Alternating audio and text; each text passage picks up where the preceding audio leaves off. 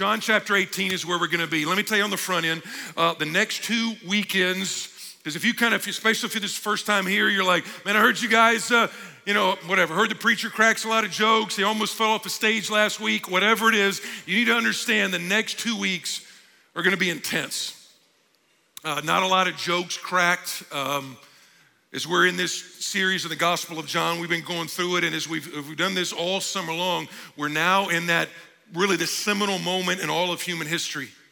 And um, it seems like when you go through it, jokes seem inappropriate as you walk through it. It's kind of like I remember seeing an article, I think it was in the Wall Street Journal years ago, where it just it talked about uh, selfies at sacred places. And it was talking about how people would go to places like Auschwitz concentration camp and, and take a little selfie of themselves. And it's like, hey, happy endings at Auschwitz. And you're like, man, how inappropriate is that? That's kind of what it feels like as I prepared this week and as we prepare the services. Next week at the conclusion, we will uh, celebrate the Lord's Supper at all the campuses, at all the services. At the conclusion, the whole service will be revolved around that. And uh, it kind of comes to mind as when you think about the first time you jumped on Google Earth. When you jump on Google Earth, what do you see? You see the, you see the Earth, and, and, it's a big panoramic view, and you're looking down on planet Earth. But then you type in an address, and then what does it do? It, it hones down on one specific area, one address, one place among the big, big picture. And the Bible does that in a similar way. Is it, it starts off in the beginning, God created the whole cosmos, and then it walks through 66 books, and then what you see now is it all focuses in on really, you know, six hours. As a matter of fact, the Gospel of John starts off and then it goes for 13 chapters covering three and a half years. And then from chapter 14 to chapter 20, it covers one week. But then in chapters like 18 and 19 and 20, it's like one day, one day. And again, it is, it is the seminal moment in all, not just of the Bible, but all of human history. It's the cross of Jesus Christ. All of history, all of the Bible comes down to this one moment. Now, what you're going to see is this text today is kind of the precursor for next week, but it touches on some massive questions that people have. Like, how in the world is Jesus Christ, with all of this stuff out there, with the billions of people, with all the different worldviews, how in the world how in the world uh, is Jesus Christ the only way? Or, or how do I know if Jesus is actually with me? When I'm going through hell on earth, how do I know that he's still a good God? You're going to see that touched on a little bit as well today. And then why can't God just forgive people? I mean, he's God. Why can't he just forgive people and say all's fair in love and war? How can he can't do that? And we'll look at that as well. So here's the context. The context of John 18 is in less than 24 hours, Jesus Christ will be dead. He will be hung on a cross, a naked between two thieves, paying the sin debt of the world. Jesus knows that's going to happen. So the betrayal has happened, the teaching moment where he's taught his disciples from chapter 14 to chapter 17 in that upper room discourse, that's over. And now the hour in which he came for is upon him. Jerusalem is bursting with people because it is the celebration of Passover. Jesus is going to die during Passover as the Passover lamb. He has spent the last few hours pouring into the disciples. And then in chapter 18, verse 1, here's how it goes. It says, When Jesus had spoken these words, these words are really chapter 17. Chapter 17 is called the high priestly prayer. We didn't do it in the Gospel of John series because last year, as we went through the year in the Bible, we spent a whole Sunday just on the high priestly prayer where he prays for the world, where he prays for his disciples, and believe it or not, he actually prays for you.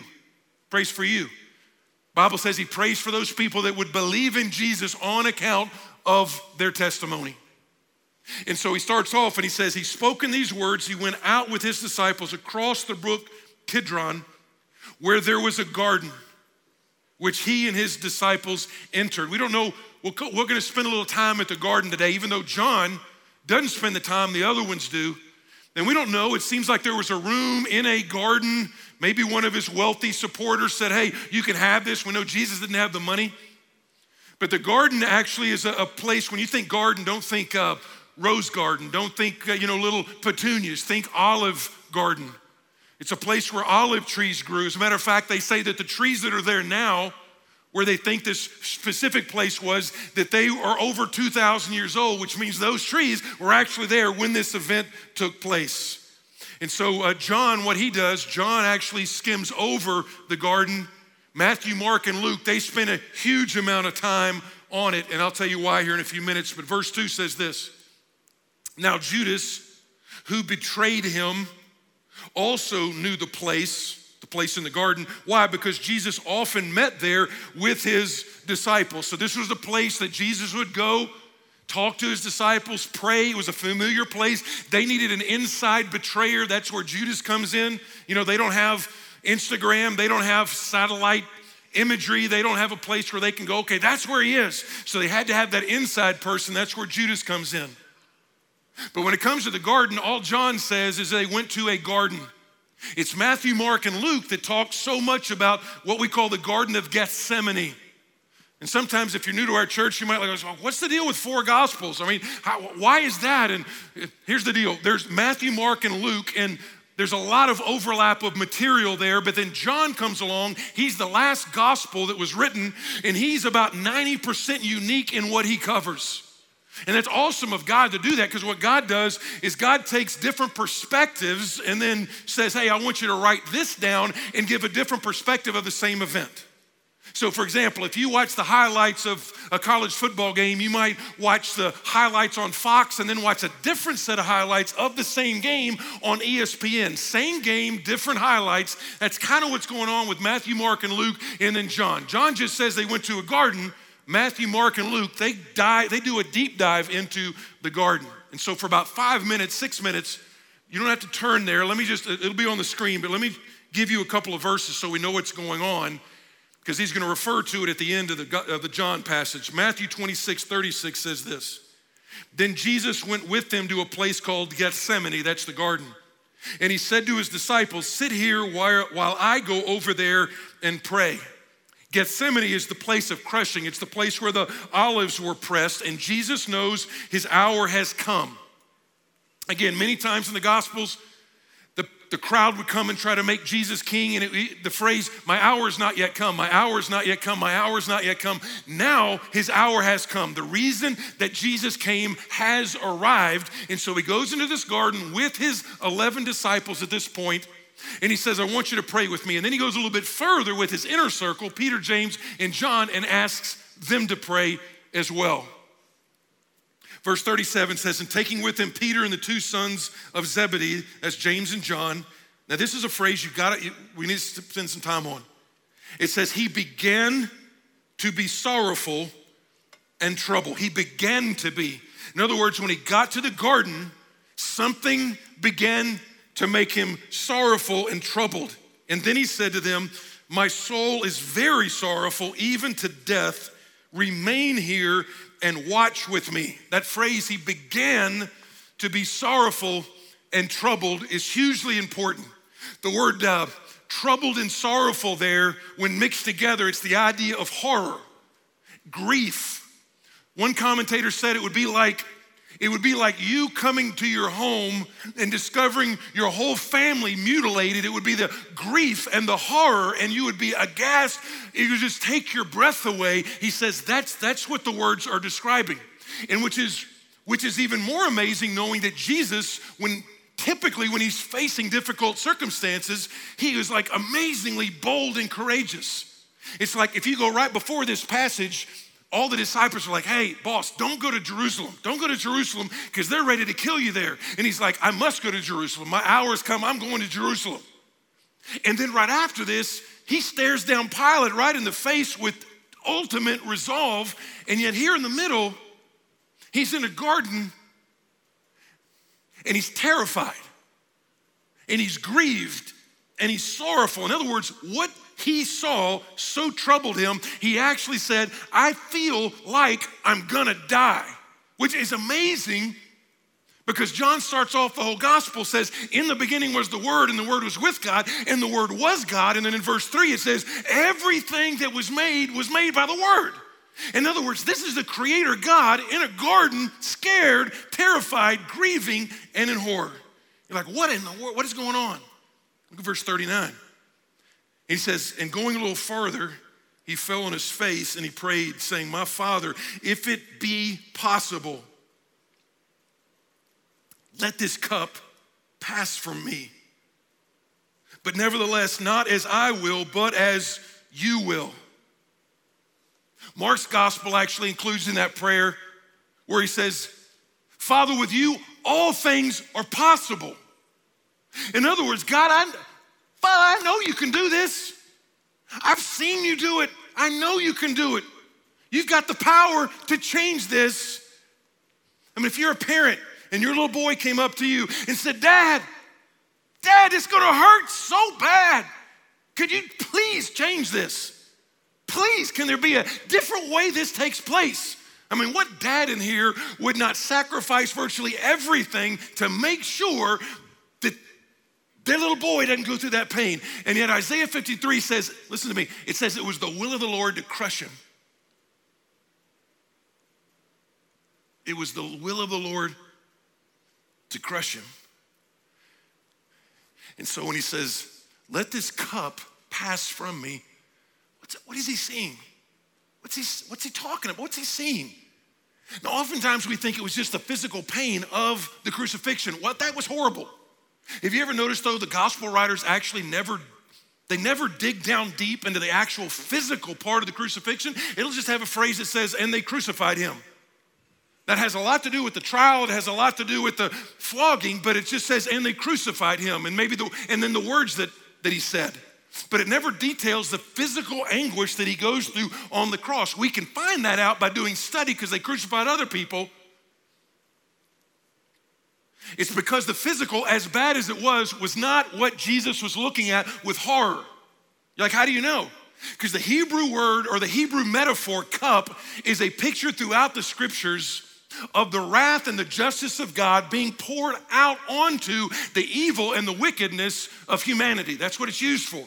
It's used for the justice and the wrath of God. Now, listen, I understand that's like the last PC thing ever. That's not, but it's about 16% of all that Jesus is recorded as saying has something to do with judgment and wrath and God's righteous indignation at sin. And so when you look at it, uh,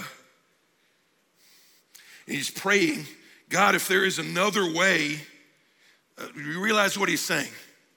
He's like, Father, if there is a plan B, if there's a plan B that I'm not aware of, if there's some other way for you to rescue and redeem humanity and make all things new, Father, if Oprah is right and all roads lead to heaven,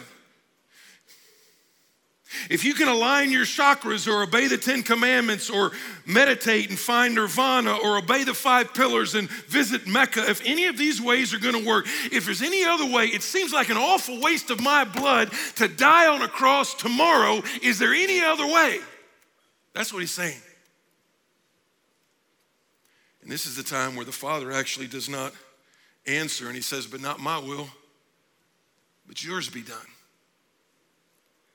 And by the way, there's not a person you meet today, and it doesn't even matter what their background is.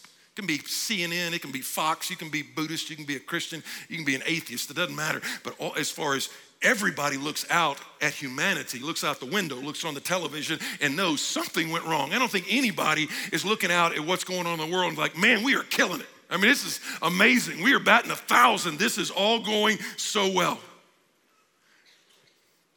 And even if we can't agree on a solution, we agree there is a problem. And here's what you got to understand in the big picture all believe something has gone wrong in every other worldview but the gospel. Every other worldview but the gospel says, I must do something to make it right.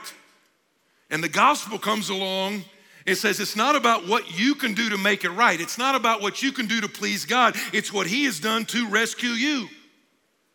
And here's what's hard is all of us by nature and nurture are wretched black-hearted sinners. We just are. That's the way we were born, that's the way we were raised. And so understanding it's like, man, this isn't fair. Why is, we'll, get, we'll hit this next week, but listen, fair is not a biblical value. You understand? You don't want fair. I don't want fair. You want fair? You don't want fair. You know what fair is? Fair is judgment and hell. That's what, that's what fair is. You're like, how can you say that? I'm a good person. I'm a good person. Compared to who, bro? Seriously, I mean, who, compared to your roommate in college? Compared to the nightly news, you're a good person. There, listen, here's, here's the easiest way to think about it. Good people don't go to heaven. If I could tell you one thing, good people don't go to heaven. Forgiven people go to heaven. Good people don't go to heaven. Why is that? Because there are no good people. There are no good people. We've all broken God's laws. We've broken God's heart. We've all rebelled. Heck, listen to me. If you don't think you've broken God's law, bro, you can't even keep your own law. I can't keep my own law. I mean, what are we in now? We're in August right now. Anybody in here say, Yeah, I made 20 New Year's resolutions and I'm 20 for 20. We can't even keep our own laws. Nobody's lied to you more than you've lied to you. And so what happens is we are in rebellion against God, and that's why people are like, Why can't God just forgive? What's the cross about? Why couldn't he just kind of say, man, just, just let it go? Here's the, here's the bottom line is God is holy, and if he were to just say, you know what, I'm gonna forget about the sin, then he would automatically then forfeit his justice. But because he is holy and just, all sin must be paid for. So to overlook the sin, overlook the sin would mean at his very character, he was unjust and unholy, and he's not. That's why it's amazing when the book of Romans says he is both the just and the justifier. He is both just, but then he comes alongside saying payment must be made, and then he makes the payment. That's the gospel. And some of you are like, man, I want to three ways to three ways to be a better parent or six ways to be a better husband or whatever. And that's important, but if you don't understand the first one and the 10,000 steps he took towards you, it'll never get at the root problem of, let's say, your marriage, which is selfishness to begin with. And so what happens is, uh, have you ever noticed this, hey Christian, have you ever noticed this? That so many of the epistles, which is the teaching to the local churches from the ministry of Jesus, you can take the book of Ephesians, you can take the book of Romans, you can even take, you can take the book of Colossians, you can even take part, you can take a large section of the book of First Corinthians. Have you ever noticed how much time they spend rehearsing the gospel to the Christians? Why? Because Christians need to hear the gospel as much as non Christians need to hear the gospel for different reasons. One is to get saved, but the other one is to say, I'm gonna, this is how I can be a better husband.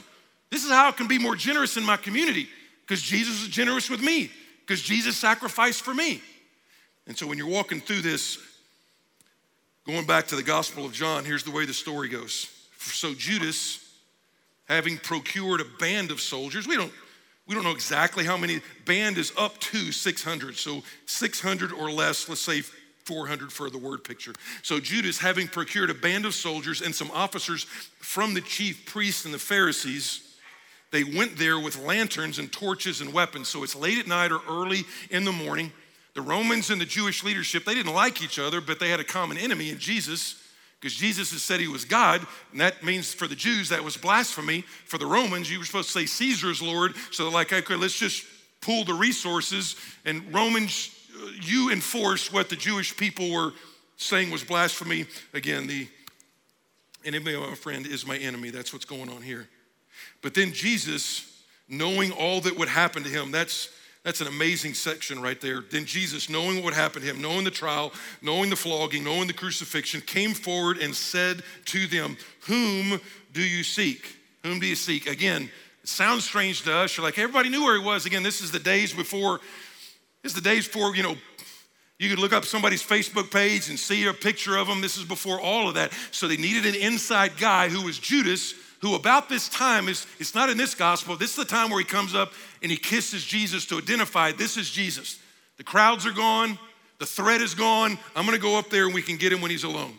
So verse 5 says this. They answered him jesus of nazareth which is actually jesus the nazarene. It's a pejorative term. It's like kind of with disdain jesus the nazarene jesus said to them i am he we're going to come back to that judas who betrayed him was standing with them. Now that's the picture.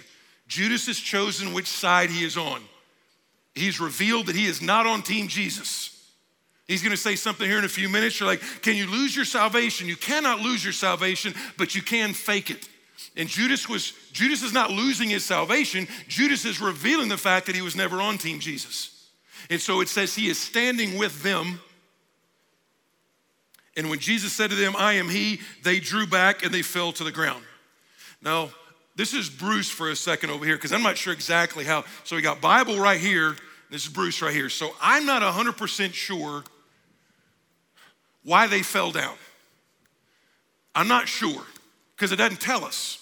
Some people say they fell down because when they identified it that that was Jesus, the guy they were coming for, they all kind of got in their defensive positions, you know, and they fell down that way. I, that seems hard to believe, especially in light of Jesus' response was when he said, I am he. I am he is the covenant name for God.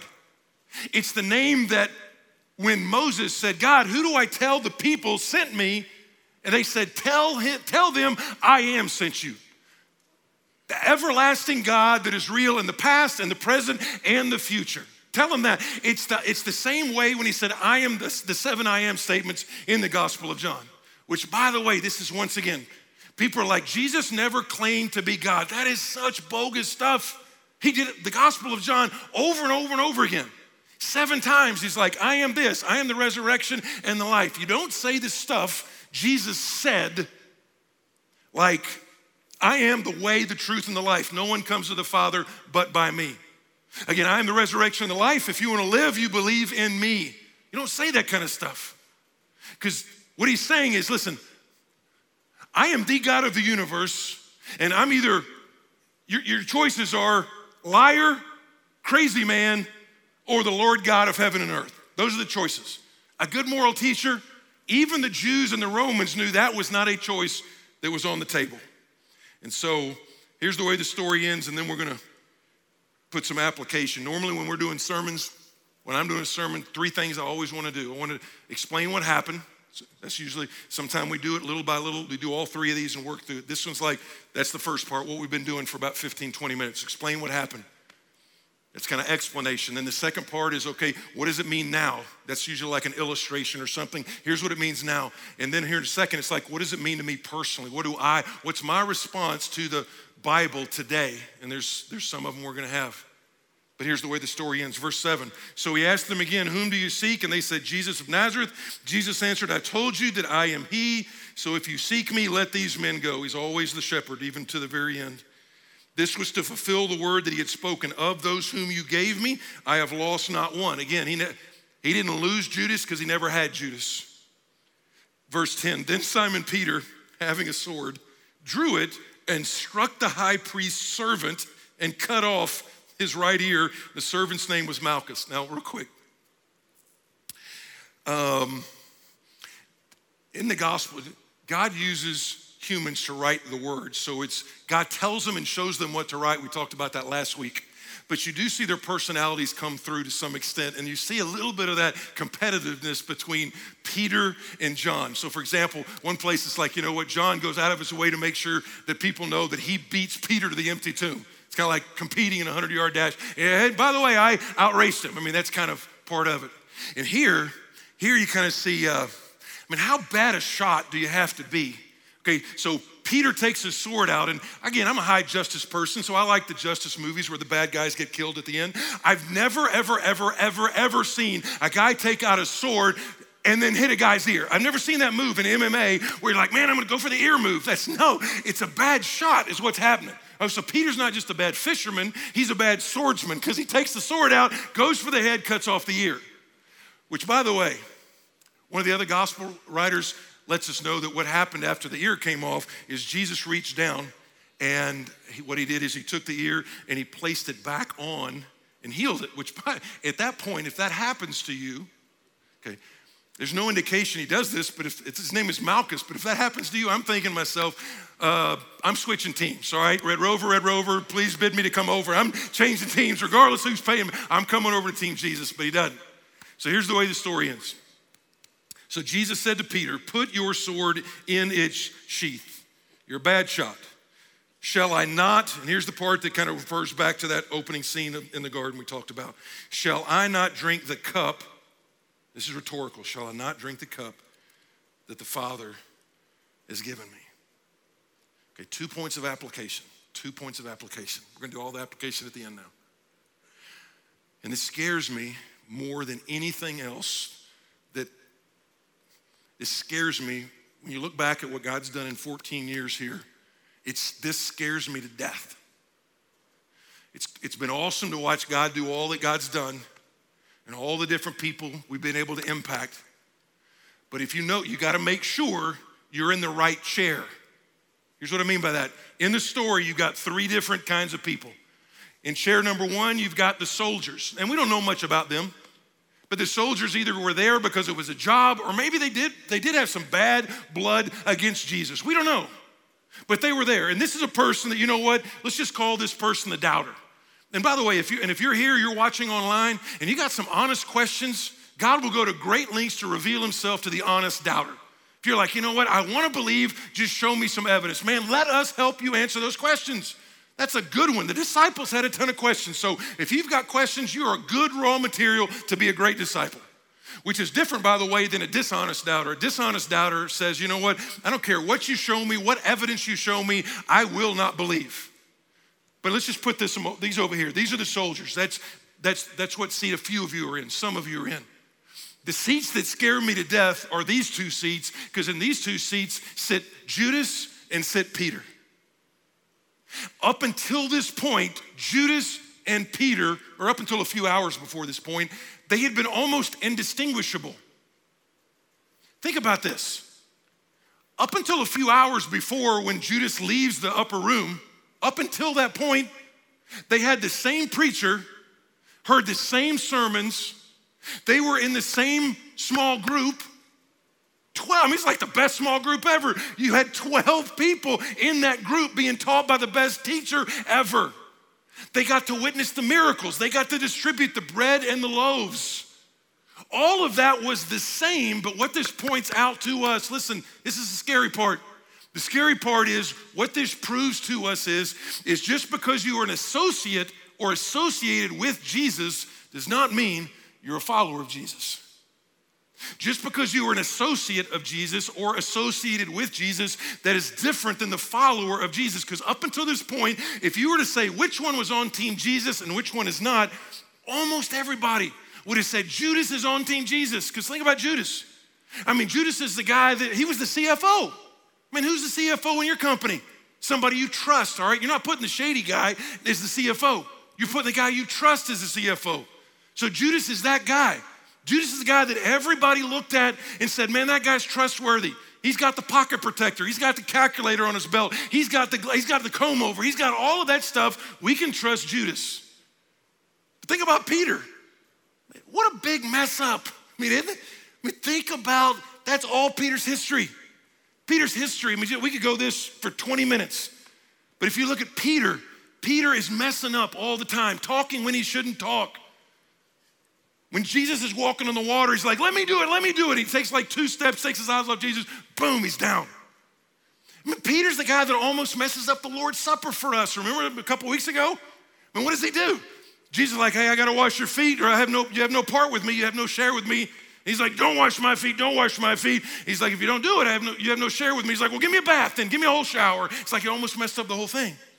Or how about the time when Peter actually says the best confession of faith? You're the Christ, the Son of the living God. And like 10 verses later, Jesus like, Get behind me, Satan. Or the granddaddy of them all is here in a second. In about one more chapter, Peter's gonna deny Jesus. The last one is in front of a little teenage girl who couldn't even testify against him in a court of law if it ever got to that. So she was no threat at all. But what does he do? Hey, you're on Team Jesus. I do not blankety blank know the man. Can you blow it any worse than that. So here's, here's what I want to push at you, church, a little bit is when you look here, there's two men. There's two men in these chairs. On the outside, they did a lot of similar stuff. They both betrayed Jesus, they both denied Jesus. They actually both had regret over what they did. The Bible says Judas went and threw the coins back at the people who paid him, but then he went out and hung himself. So they both had the regret, they both had the failure. One runs to Jesus and is changed, one runs from Jesus and hangs himself by his neck. One runs to him in repentance, one runs from him in shame. Judas knows a lot about Jesus, he just doesn't know Jesus. And what's scary, as I said earlier, is you can kind of look around and see all these people and songs being sung and people being baptized and all that kind of stuff and be associated with Jesus and yet not know Jesus at all. and you can look the part and you can play the part and you can sing the songs and you can go to connect group and you can be a pastor and you can be a deacon and you can be an usher and you can be all those things and not be a believer. And you know, one of the, the, the, the, the key distinction is have you surrendered to the lordship of Christ? If you haven't surrendered, here's an interesting little vignette. Look at it sometime. When Jesus is saying, One of you will betray me at the supper, one of you will betray me, one of you will betray me.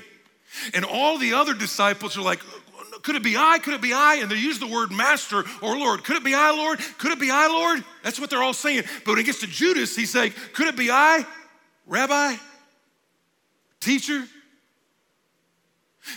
Not boss, not master, example, virtuous, teacher, somebody to kind of look out after. And so Judas represents the person that comes to church and puts the flag up high on the flagpole. I'm a Christ follower, but you still do what you want, when you want, with who you want, whenever you want. I'm not talking about perfection, but we are talking about direction. The question is Has there ever been a time when you surrendered to the Lordship of Christ? Now, it's not hard, it's not complicated. We talk about it here all the time of ABC. Has there been a time when you admitted admitted you're a sinner. You know what? I'm a sinner. It's not that you're a mistaker and you need a life coach. You're a sinner and you need a savior. It's like, God, I've sinned against you. B is believe. That you believe that what he did on the cross somehow counted for you. And then C is confess. I confess, Jesus, you're the Lord. You're the master. You're the boss. I'm not the boss of me anymore. And by the way, before we get to the believers, just so you understand, that's something that you can do right in your seat with your eyes open and your head up. And right where you are online, just like, you know what, dear Jesus, dear Jesus, I'm a sinner. I believe that what you did on that cross, when you said it is finished, that counted for me. And I want to confess that you're the boss and I'm not the boss. You're the master, I'm not the master. You call the shots, I don't call the shots. And right there, you just tell him the Bible says, you know what, his arm is not too short to save. And so here's, uh, let me do this last one. This is the part kind of talking to us as a church congregationally. It's not just make sure you're in the right chair. I know we have different weeks. If we were to do a survey of what kind of week you had, it would be different in Franklin as it is in Arden, as it is in West Asheville, etc. Some of you would say, because you know, you know, what I, you know what I love about our worship guys and ladies? You know what I love that they do or do not do instinctively? instinctively, I don't think you've ever heard, if it has, it's been a decade, where they come up there and before the song is like, How are we feeling today, church? How we feeling? How we feeling? I'm not saying that's a terrible question, it's just an inappropriate question as you start to worship God. Because how you're feeling could be based on you're like, man, I'm overwhelmed. The kids are driving me crazy. My marriage is in a toilet. I'm in the financial difficulty and I am super anxious. But if you're a Christ follower, what you do when you and I worship is we're like, yes, but the tomb is empty, the throne is occupied, and God is good. And what I want to do for you is figure out okay, when you come to church every Sunday, regardless if you had a hellacious week, how do you make sure? Because here's, here's the point. Sometimes, sometimes some of you all look at the guy next to you or the lady next to you, and they're kind of getting after it in worship, and maybe they're crying, and maybe their hands are up. I'm not saying every day is like that. But sometimes I know some of you looked at them and you look at them when they're getting all into it and you're like, what is wrong with you? What's wrong with you? I would just say, not, not every Sunday is going to be like that for you, but if that never happens, what's wrong with you? What's wrong with you? Jesus says, listen, shall I not take the cup? Do you not understand?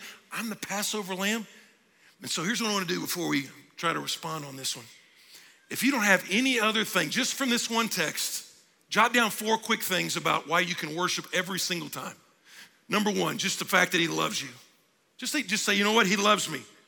He spoke the world into existence. He walked on the waves. He brought the dead people to life. Hebrews 12, though, says he endured the cross for the joy set before him. Just a little quick question. What joy? What joy? What was the joy set before him? He already had the approval of the Father. He already was the king of the universe. The joy set before him what he didn't have before the cross that he has after the cross is what? Is you. It's you. So you can always say, you know what, if he is going through the darkest hour of his life, I know that he loves me even if I'm going through the darkest hour of my life. He hadn't abandoned me, he's not forsaken me, he loves me. He not only loves you, he cares for you. Years later, Peter would write an epistle, and in chapter 5, he says, Cast all your anxieties upon him because he cares for you. Cast all your anxiety. Now, when we hear the word cast, Peter uses it saying, Take that burden off of you and give it to the Lord.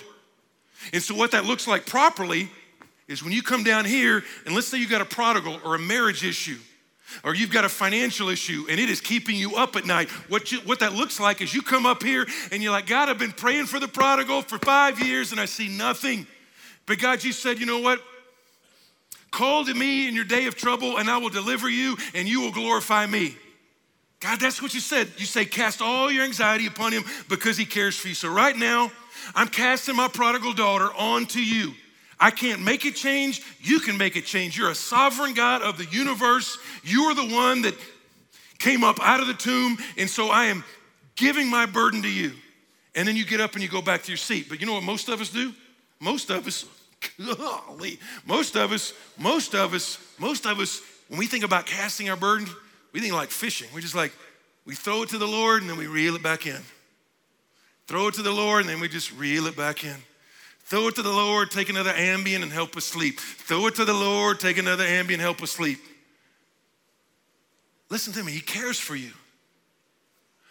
Think, think of this picture. Some of y'all have kids and they'll draw little pictures in the children's ministry.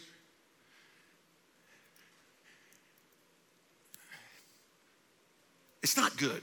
They, they're not good. They're not good pictures, correct? I mean, anybody's, they're not good pictures. They're not. They're barely within the lines. They, Hey, daddy, look at this. You're like, oh, sweetie, that's a great elephant. You're like, it's not an elephant, it's a zebra. I mean, you're like, it's just not good.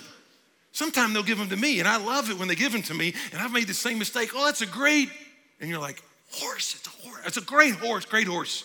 You know who makes awesome pictures, though? Seriously? You know who makes amazing pictures?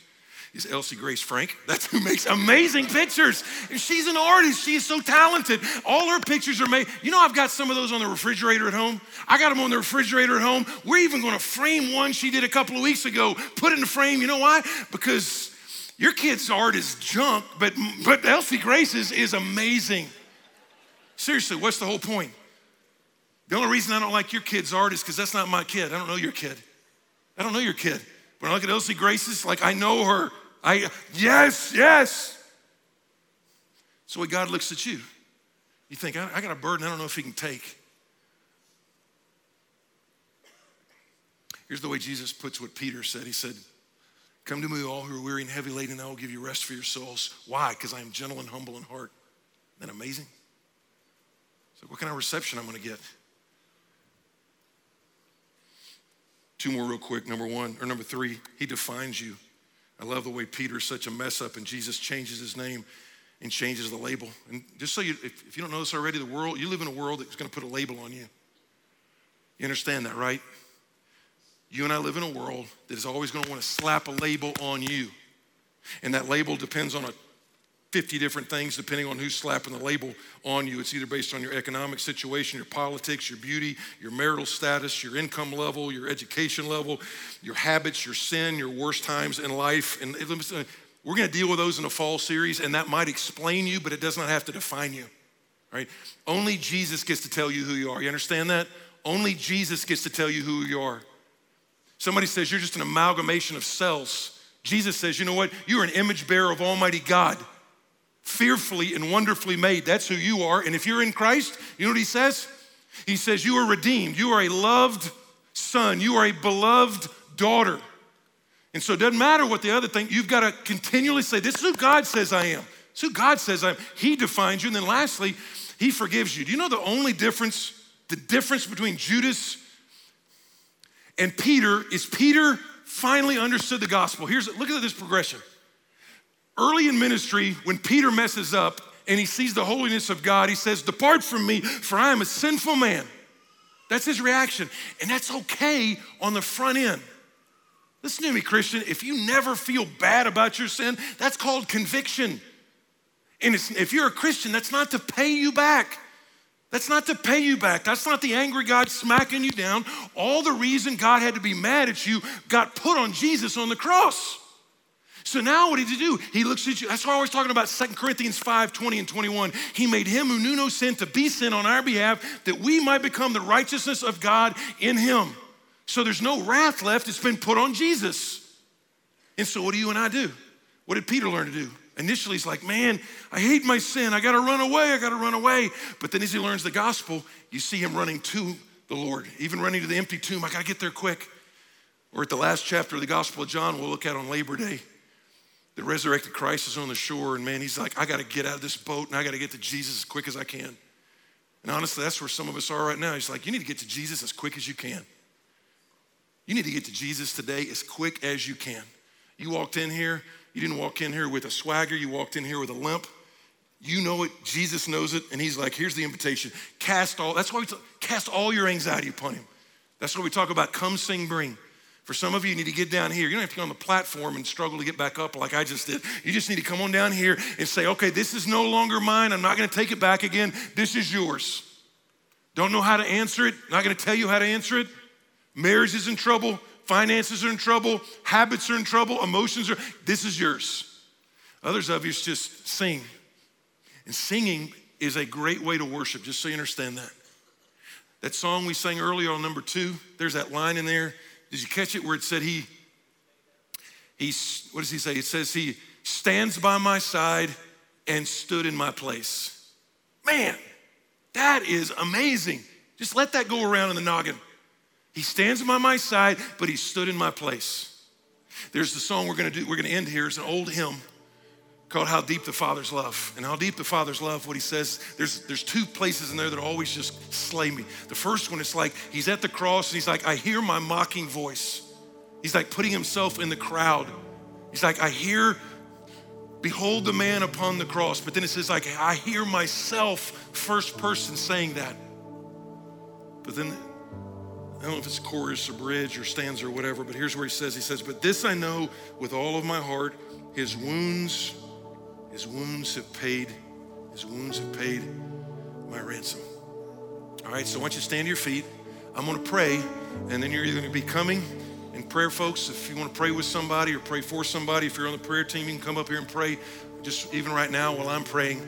And then, uh, so you'll be praying or singing. So, Father, our prayer is right now, thanks for a just the sobering reality that that was my sin.